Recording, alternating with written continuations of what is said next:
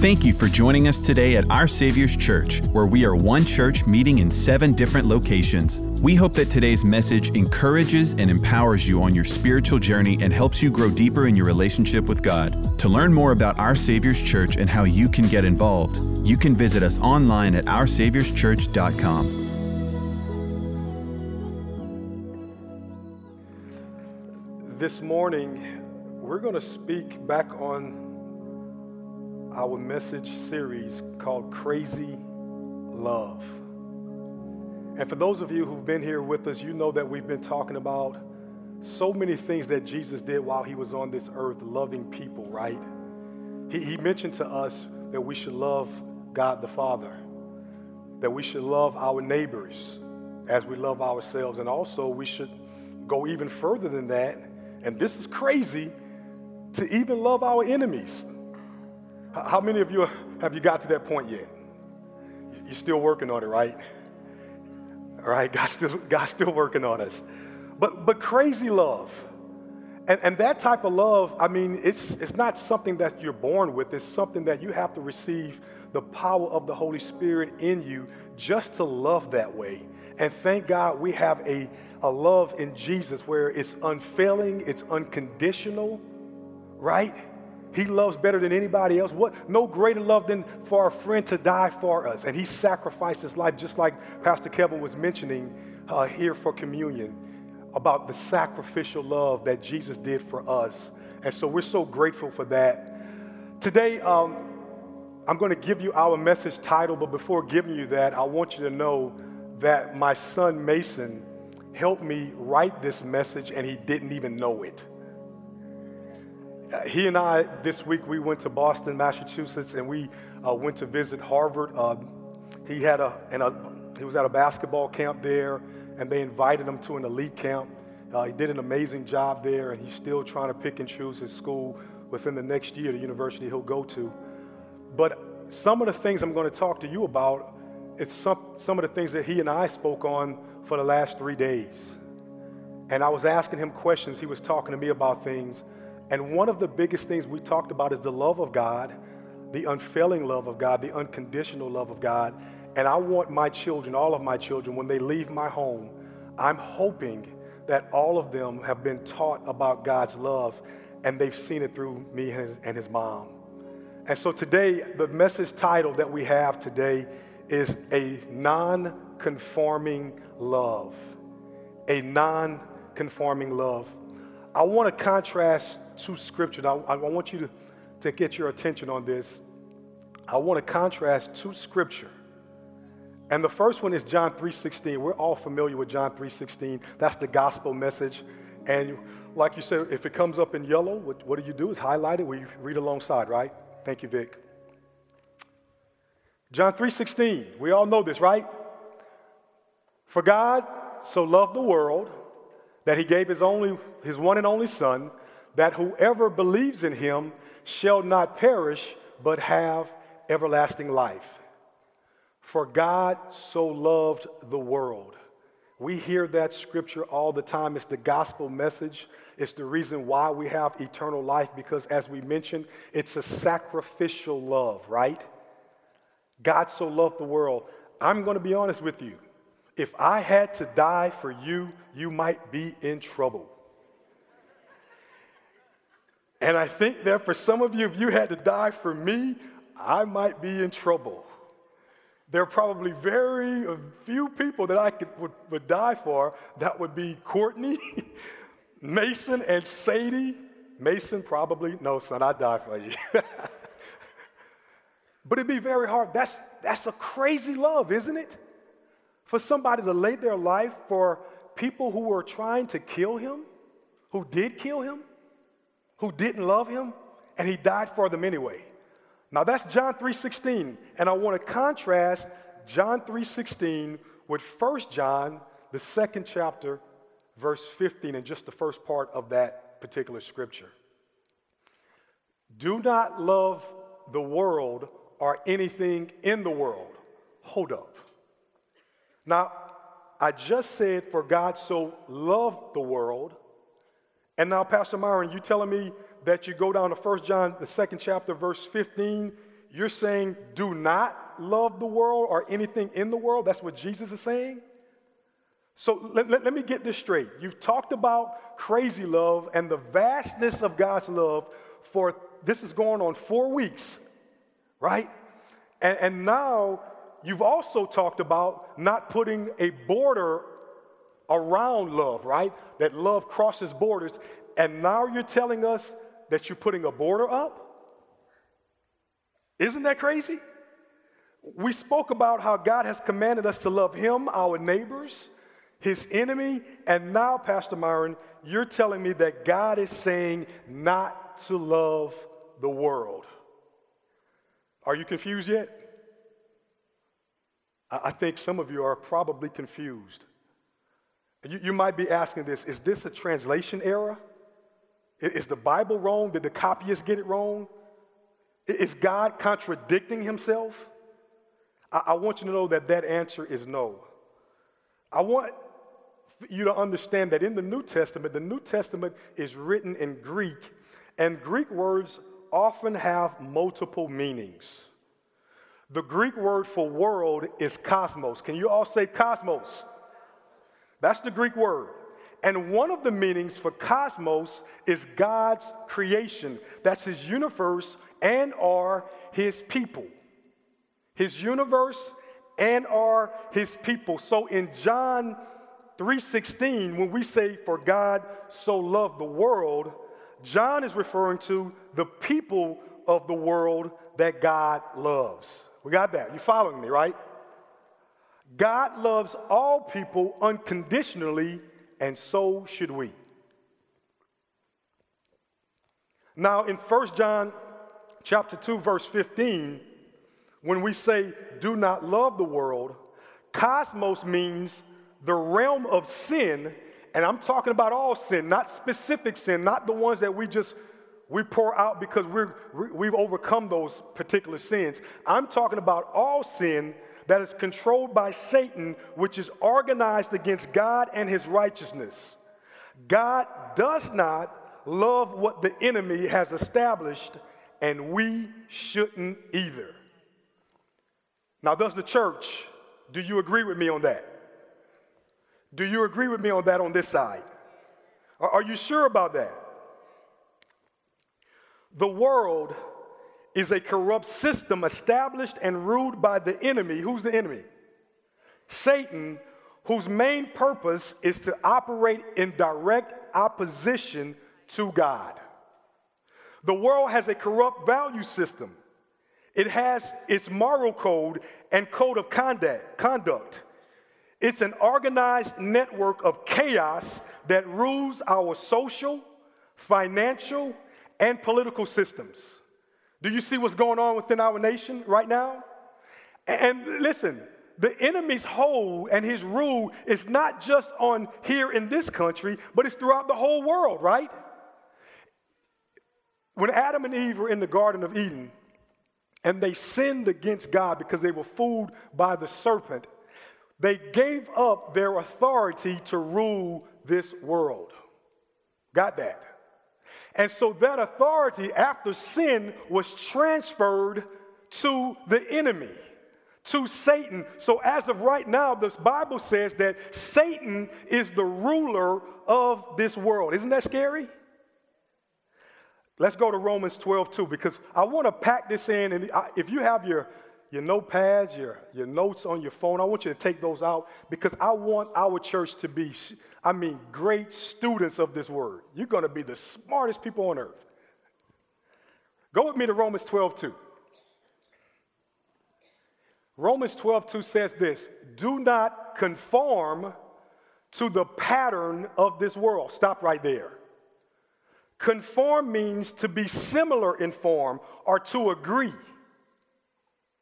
The pattern of this world is talking about the values of the world, the customs of the world. So, what Paul is saying to the church, because he's not speaking to unbelievers, he's speaking to the church and he's saying, don't be like or don't conform yourself to this world, to the patterns of this world, to the world's cultures, to the world's sayings, to the world's actions.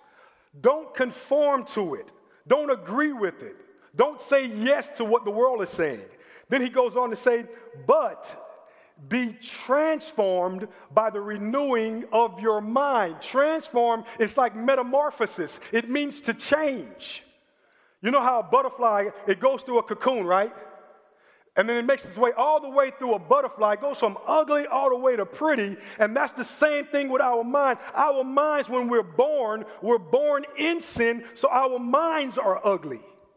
We come out of our, ba- our mother's wombs thinking and thinking with some stinky stuff.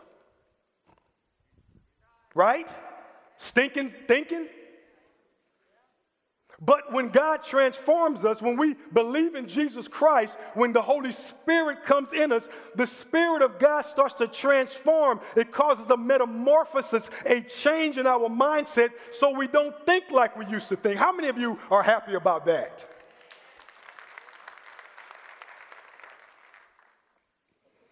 A metamorphosis, y'all. A metamorphosis.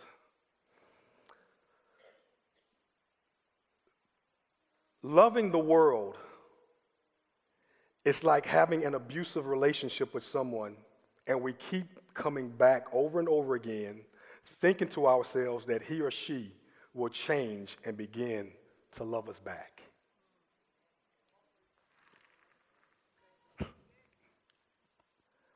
How many of you are LSU fans? Oh, got people raising their hands left and right. Well, I played at Virginia Tech, got my degree from Virginia Tech, so I'm a Hokie. So, but, but, but I'll use this example. If you're an LSU fan, you have your jersey on. What's the color of, of LSU? Purple and gold, right? You're wearing your jersey, but all of a sudden you go to Alabama.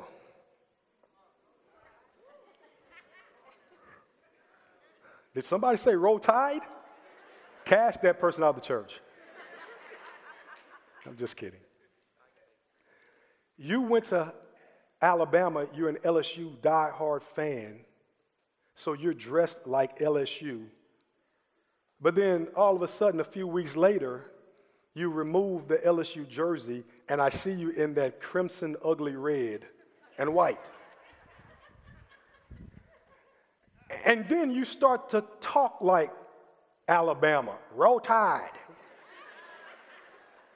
the Cajun Creole accent leaves you, and you start to get a whole nother accent. You start to look like Alabama. You start to talk like Alabama. What do you think people, who are going to think that you root for? Alabama.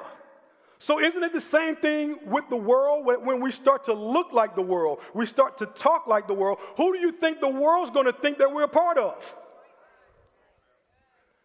So, my question who do you sound like? Who do you look like? Right? Now, I, I want some feedback. Just checking on you. And the crazy part is that we keep going back with the world, the world is an abuse. It's like having a boyfriend or a girlfriend, and they keep abusing you, talking about you, doing this and that on you, cheating you, and you just keep on going back and you keep accepting that type of abuse. That's what the world does, but we think that the world is going to change. The world is here to stay until Jesus Christ comes and gets rid of the world because there's no good in the world, in, in the, the enemy's world systems. The enemy came to steal, to kill, to destroy. He doesn't have it in him. He has nothing on the inside of him that's going to be godly. So, why do we keep flirting with the world? Why do we keep going back to that abusive relationship? Because we know that in an abusive relationship, that individual or the world will not change and will keep abusing you. Let's look at 1 John, the second chapter, verses 15 through 17. Jesus says this Do not love the world or anything in the world. If anyone loves the world, love for the Father is not in them. For everything in the world, look what's in the world the lust of the flesh, the lust of the eyes, and the pride of life comes not from the Father, but from the world. The world and its desires what? Pass away, but whoever does the will of God lives forever. For some reason, that bad date turns some of us on. Our pleasure senses rise each time it shows its lying and flirtatious face, the world. The world promises to satisfy legitimate desires in illegitimate ways. What does the world offer you? I, I want to go through what the world offers us. Because if you go back to 1 John, the second chapter, verse 15 through 17, it says that the desires of the world, they pass away. Do you want to keep being with someone and it's just temporary? There's nothing lasting in that relationship. You know that relationship will be off and on, off and on, off and on. But do you keep searching for that relationship or do you try to find a relationship that's going to be eternal and steady? Because if we have a relationship with Jesus, Jesus is consistent. We've seen his love. His love is what? Unfailing. His love is unconditional. His love never changes for me and for you. So why are we chasing those other relationships? Look at what the world has to offer the lust of the flesh, which is the desire for that which satisfies any of the physical needs. I'm going to give you some examples of how the enemy used the lust of the flesh to trick Adam and Eve. And then the enemy is so bold, the enemy comes at the Messiah, Jesus, when Jesus was fasting in the desert and he was hungry. But, but let's go to Adam and Eve. The enemy tries to fool Eve and is flirting with Eve. Adam is on, in the back, just letting it happen. Come on, men. Are, are you going to let somebody just flirt with your wife?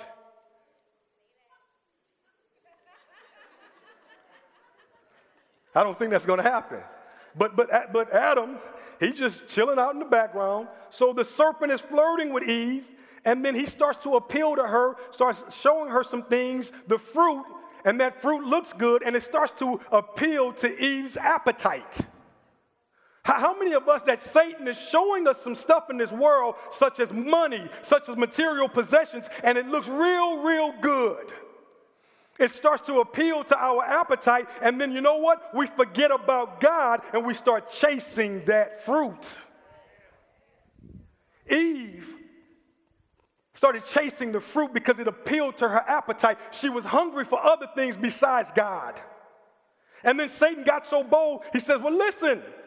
I know I tempted Eve, Adam and Eve, and they broke, so let me bring that same game to the Messiah. While he's in the, the desert, just been fasting for 40 days, look at the, the, the enemy says this, tells Jesus, hey, I have some, some bread for you because uh, you're hungry. Now, you're talking about the Messiah. But Jesus is the bread of life that we don't ever have to what? Hunger for. And so he's saying it's not about physical food. This is about spiritual food that I give you, and I'm the bread of life. Enemy, get out of here. You can't tempt me with that. Eating is legitimate, gluttony is worldly. Sex is legitimate. Sexual immorality is illegitimate. And that goes all the way through it, y'all. It goes from adultery, fornication, to homosexual relationships. Okay? Now, I want you guys to stay here because we're going to talk about all those things. When we're talking about Satan's world and his system is about what? Bringing sin and making sin look good to us, I'm talking about all sin. And that means that every single person in here, this message is for, including myself.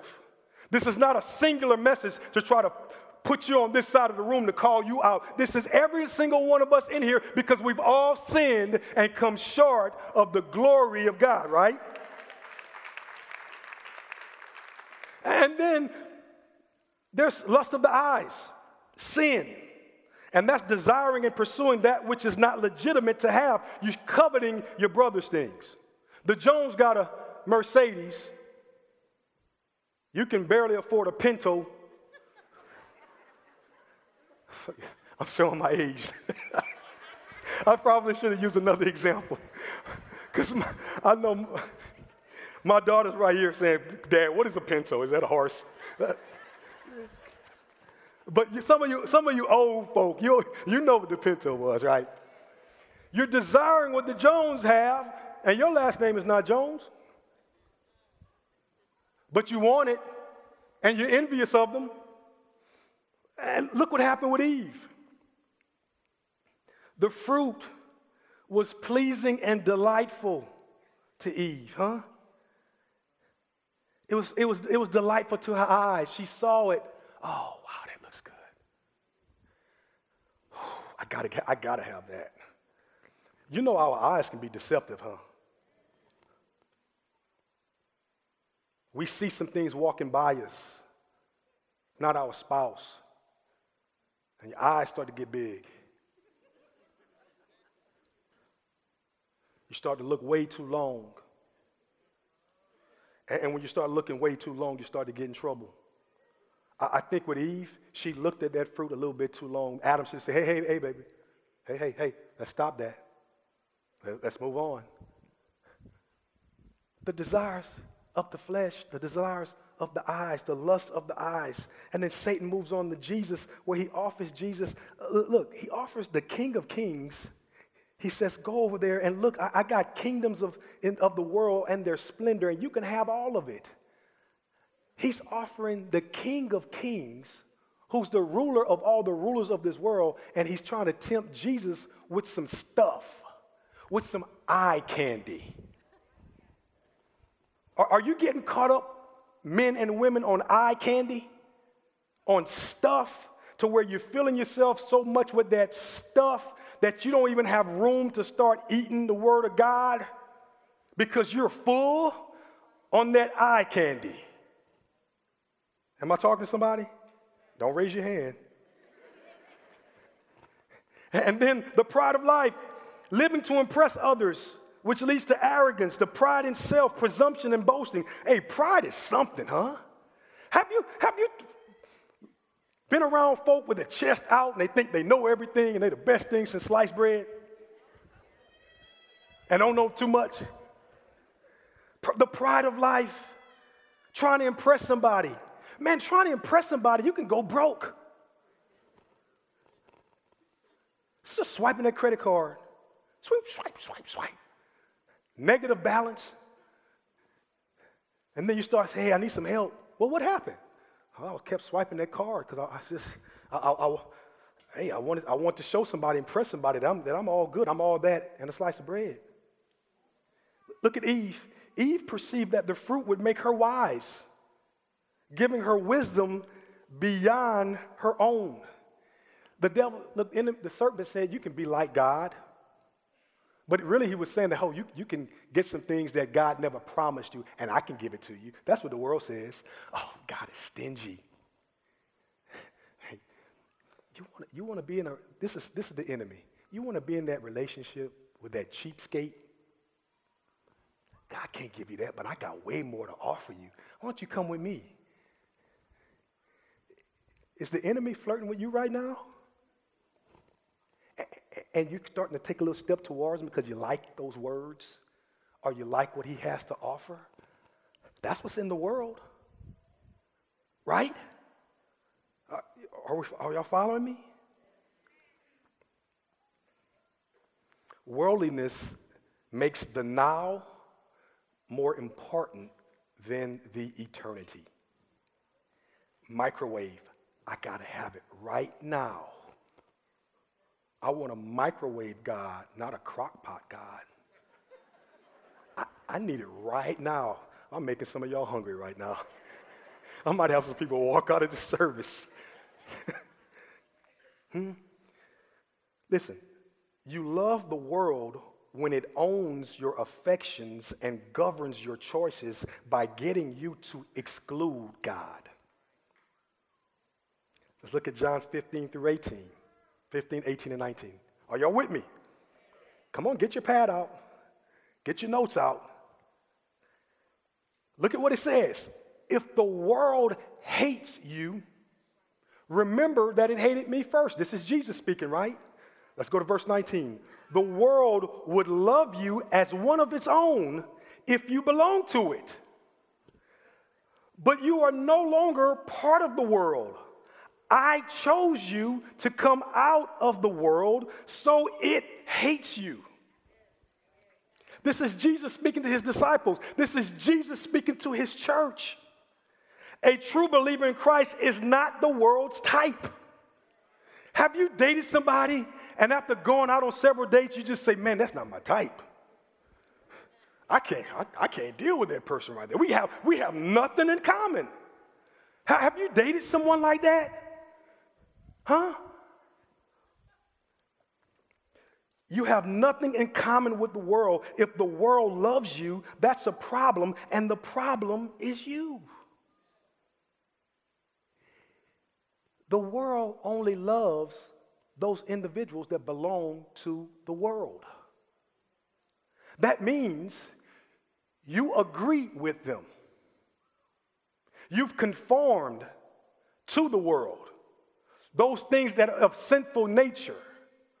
All the, listen, and I'm, I'm not going to just specify just one or two sin because I think we do that in the church a whole lot, and then everybody thinks, oh, this sin is horrible, but that sin is okay.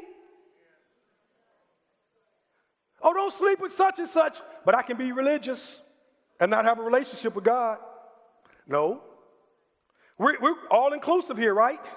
Every single one of you point to yourself, say, the word's talking about me. For those churches who want to be loved by all means necessary, I'm talking to the local churches. Remember, the world hated Jesus first. Some churches are opening up their doors to all kind of stuff in the world and accepting it, agreeing with it, conforming to it so that the people can love them. Which means let me fill this place because I'm more interested in having every single seat taken by an individual than their souls living in eternity with Jesus.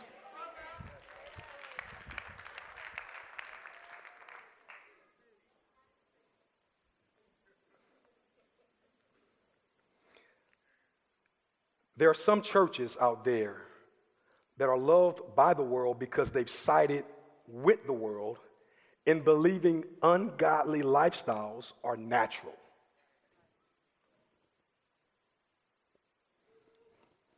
Now, we've all sinned, come short of the glory of God, but we don't stay in sin, right? We don't want to live in sin because the wages of sin is death. The gift of God is eternal life. I love you enough to give you a hard word. There are some churches that say this well, Jesus never talked about that specific sin in the New Testament. So it must mean that Jesus stamped his approval on it. In the New Testament, Jesus even said, I don't speak or do anything until the Father has told me. Which means that Jesus and God have the same spirit and they are aligned in everything that's said in the Word of God. So if Jesus didn't outrightly say it in the New Testament, as some folk are saying, and the Father said it in the Old Testament, then it means that Jesus agrees with the Father, and you can't give me that explanation about where, where you're going to just carry yourself and just give you justification for your sin. Because Jesus can't what? Say something that the Father told him not to say. Jesus can't speak against himself. He says that his word will not return void. Whatever he says has to come and it has to be aligned with his Father because scripture tells us that. There's no contradiction in that. So don't believe what the world is saying And churches are starting to bring in some things, some lifestyles that Jesus and the Father said that this is not true, this is not worthy of my praise, and we're bringing it here on the stage. Sin. Now, your mind can go different ways about what type of sin I'm talking about, but I'm talking about sin. You have to know what is sin. If God the Father says it, so it is. Pastor Myron, what do you believe about such and such sin? Whatever God's word says. You can't trick me. If you want to be mad at somebody, get mad at God. I'm just going to say what God says, not my opinion about certain things. I'm not going to come out and say, oh, these specific sins, I've mastered that. I don't do that. I don't do that anymore. So I'm going to target these. No, no, we're talking about sin. Because there's no sin that's good for you. And the enemy is wanting you to live in sin. He wants you to have a relationship with sin so you can be shackled by sin. That's why Jesus died on the cross to unshackle you, to break you loose so you can have some freedom.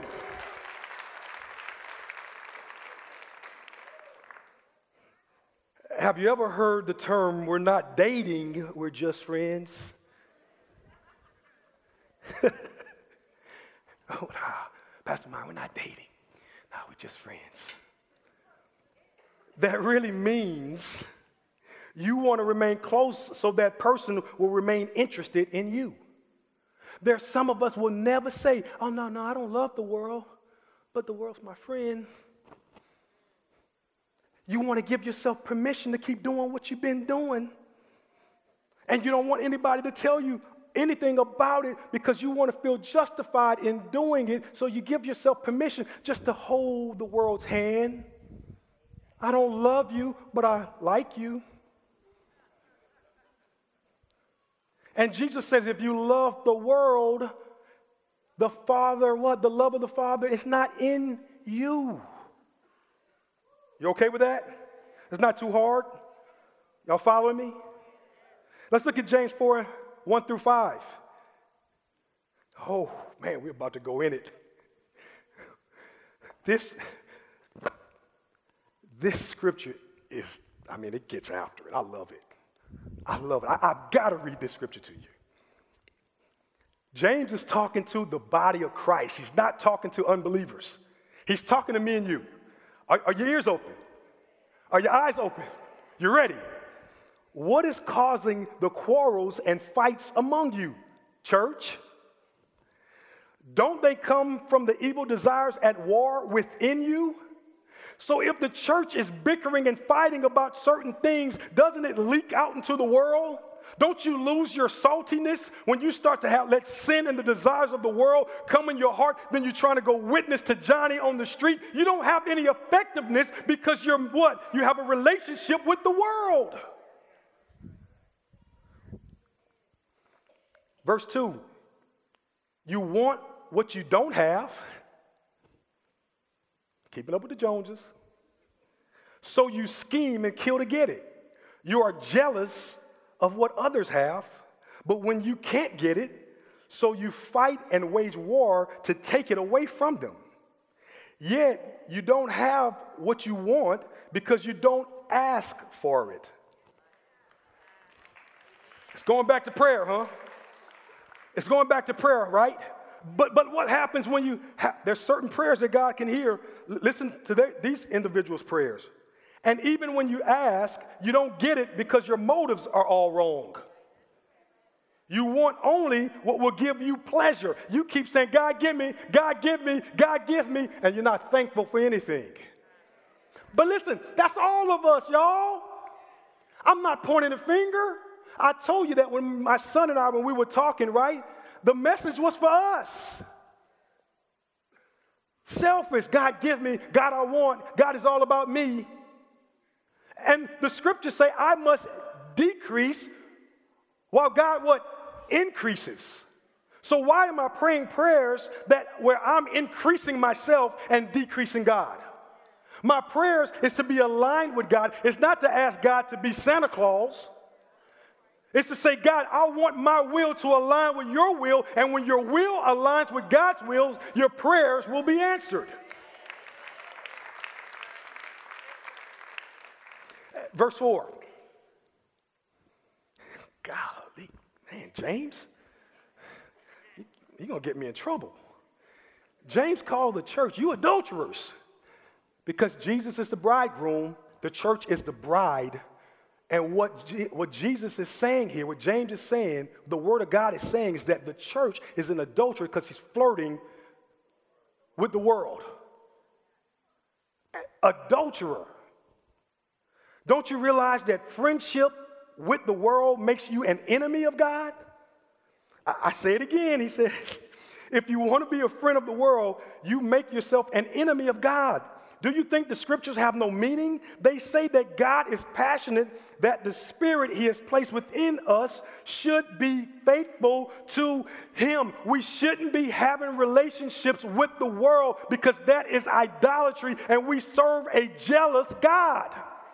Husbands, wives, do you want your spouse to go off looking at other things, experiment with other things? I guarantee the answer is no. And if the answer is yes, then you need to see me after service and I need to pray and lay hands on you.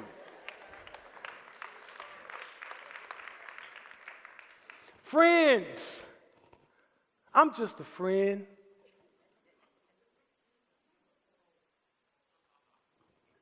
I won't go into that old Biz Markie song.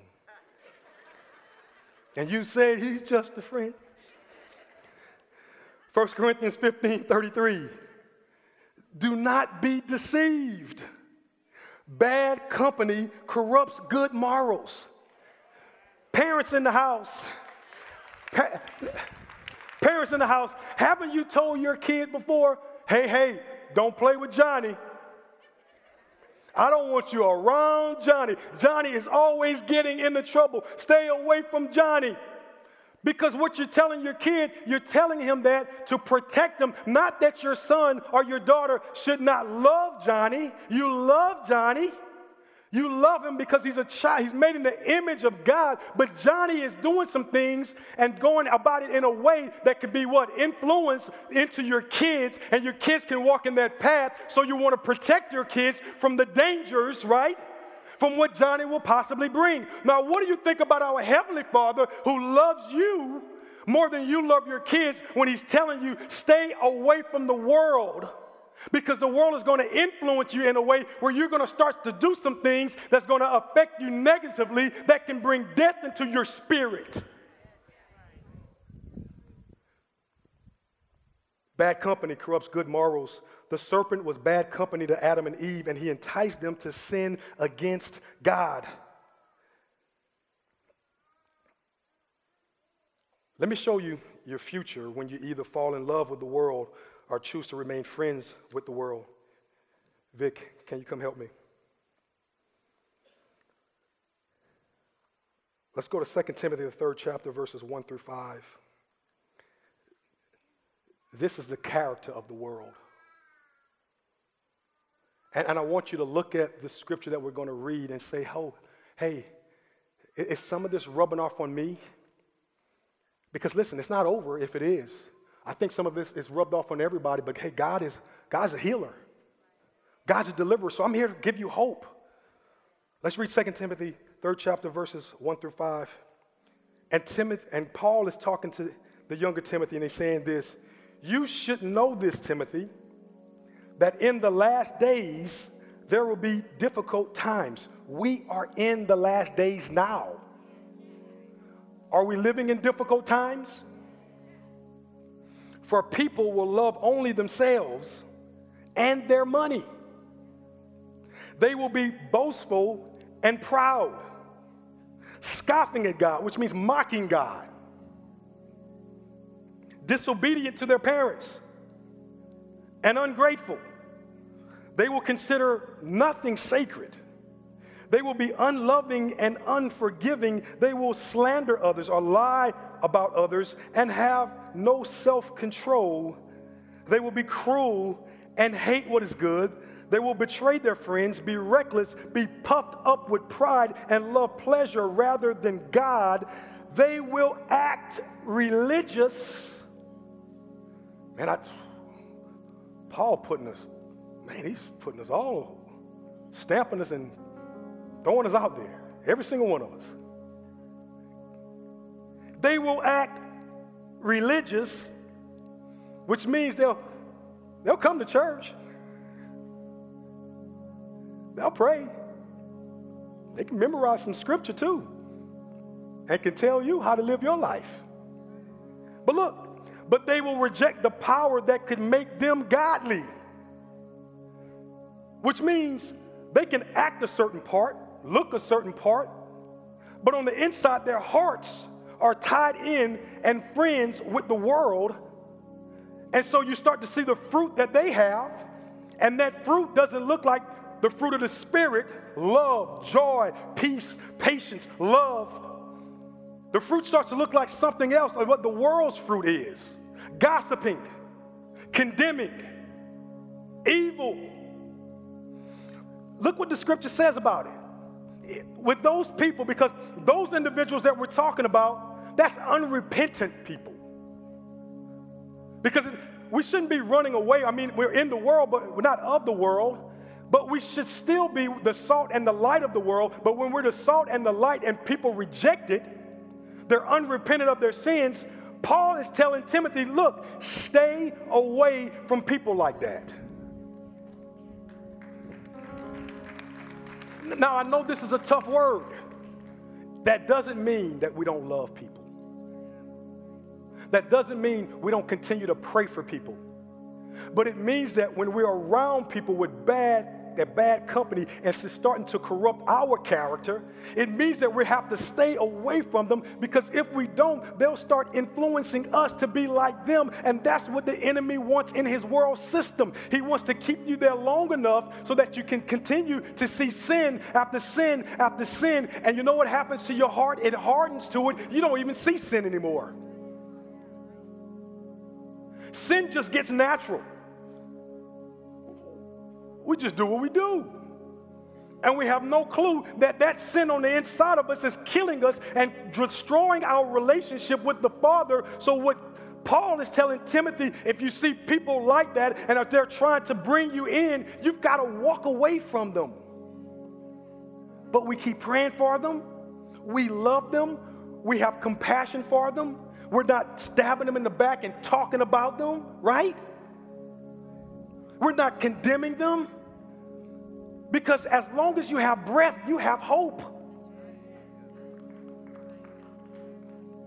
So, what should you do if you're currently in a love relationship with the world? James 4 7 8 gives us hope. James says this So humble yourselves before God. Resist the devil, and he will flee from you. Come close to God and God will come close to you. Humility. How about confessing our sins? How about not being prideful and acting like sin isn't sin because the world tells us it's not?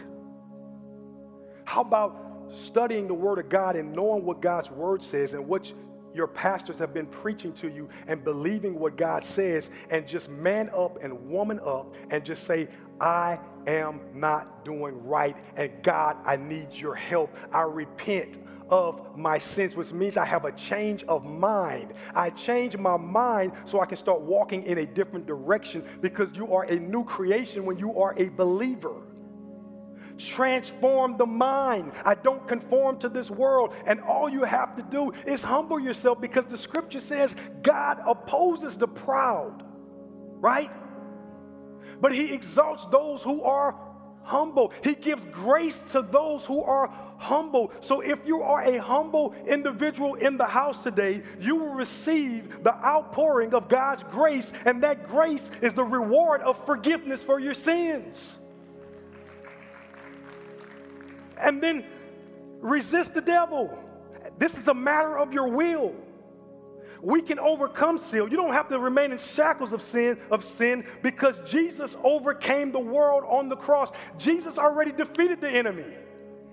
So he's given the power on the inside of us. Don't give the devil so much credit and think that he can keep you down for the rest of your life. He's not that powerful. It's not a competition versus him and God. God is God, and the enemy still has to listen to the Father. He can't even touch you without God's permission. So stop giving the enemy all this power over your life and saying, well, the enemy made me do it, made me do it. No, sometimes you're fighting the inner me, I N N E R. You're fighting yourself. Resist them. Listen, if you're on a bad date and you don't like it, you just put the phone down and you block the number. So when the enemy keeps calling you, hang up the phone. I don't want to talk to you. I don't want to be your friend. You are not a good friend because you are an abuser. I'm not giving you permission to keep hurting me over and over again. I am finding a new friend, and that new friend is in Jesus because his love is eternal and he's a kind God, he's a loving God. He brings me joy. He brings me peace. I don't want to continue to live in chaos by living in this world. I have a new relationship with Jesus Christ. I'm through with you, world. I'm hanging up the phone. Don't dial my number anymore. Somebody in here is going to resist the devil and he will flee from you. He doesn't have a choice because God said it, and when God said it, it has to happen in your life. And then last, come close. Come close to God. We talked about at the end of this service, we have next steps. It means just take a step towards God. I'm not even going to have a measurement on it's a big step, a small step, just a step. There's some things that God wants to put you on. He wants to put you in a place where you can start living in your purpose. And when you live in your purpose, there's peace in that. Your purpose doesn't just benefit you. Selfish, the selfish man just wants to what? Benefit me. Your purpose benefits everybody around you. And God is saying, I've got more for you. Yes, I want you to come and hear the word of God because it builds your faith, but I want you to start serving. I want you to start walking with me. I want you to start talking with me. I want you to start reading your scripture. I want you to start praying with me because I have so much for you. He loves you so much that He doesn't want you to just sit here. He loves you so much because you got something better, something greater. And so I'm just asking our congregation, everybody here today, just trust Him. Take a step. Go to next steps after the 1030 service. We just want to talk to you about Jesus Christ. And I guarantee you, you are not faster than God. While you're taking a step, God is running towards you. Do you believe that, church? And then there's some of you today, your next step is just simply being born again. It's just to have a relationship with Jesus Christ because you, you've been in love with the world and you've gone on multiple dates and you've been hurt time after time after time after time again. And right now you're like, I just can't do this anymore. And that's the great place to be in. Because you want to have a relationship with Jesus Christ because you know that Jesus Christ, you're safe with Him. You're safe. He's your protector and He provides for you. You're safe, church. Every head bowed, all eyes closed. There's someone today who wants to be born again. You want to know Jesus as your Savior, as your Lord. And it's as simple as A, B, C. First, just admit that you're a sinner. Humility, bringing the pride down, telling God that, hey, I am a sinner. Because all of us in this room, we're all have fallen short of the glory of God. We've all sinned. And then B, believe that Jesus took all of your sin and he died on the cross for it. He was your sin bearer. And see, confess that He's your Lord and your Savior. You have to make Jesus boss over your life. Everything you come in, in submission to Jesus. Surrender your life. If you surrender your life, your life will never be the same. The Holy Spirit will come upon you, will indwell in you. The Holy Spirit will comfort you. The Holy Spirit will give you peace. The Holy Spirit will also teach you and guide you. You're not going to walk this walk on your own. And God is also going to bring an incredible spiritual family into your life that can walk with you. That's why we're encouraging you to go to next steps. If that's you today and you want to know Jesus, you want Jesus as your Savior, can I just see your hand if you want to be born again across this room? Thank you so much. Thank y'all for responding to the love of Jesus. This is all this is. You're just responding to Jesus' love. Thank you so much. You can put your hands down. All through across this room, we're going to say this prayer. And, saints, we're going to say that prayer with them. The prayer doesn't save you, but the prayer is a confession that you love Jesus and you're going to repent of your sins. Can we all join our brothers and sisters who raised their hands and repeat after me? Dear Lord Jesus, I believe that you're the Son of God. I believe that on the cross, you took my sin, my shame, and my guilt, and you died for it. And I believe you rose from the dead to give me a place in heaven, a purpose on earth, and a relationship with your Father. Today, Lord Jesus, I turn from my sin. I repent of my sins to follow you with all my heart, no matter what it costs me. And I declare that God is my Father Jesus is my Lord and Savior.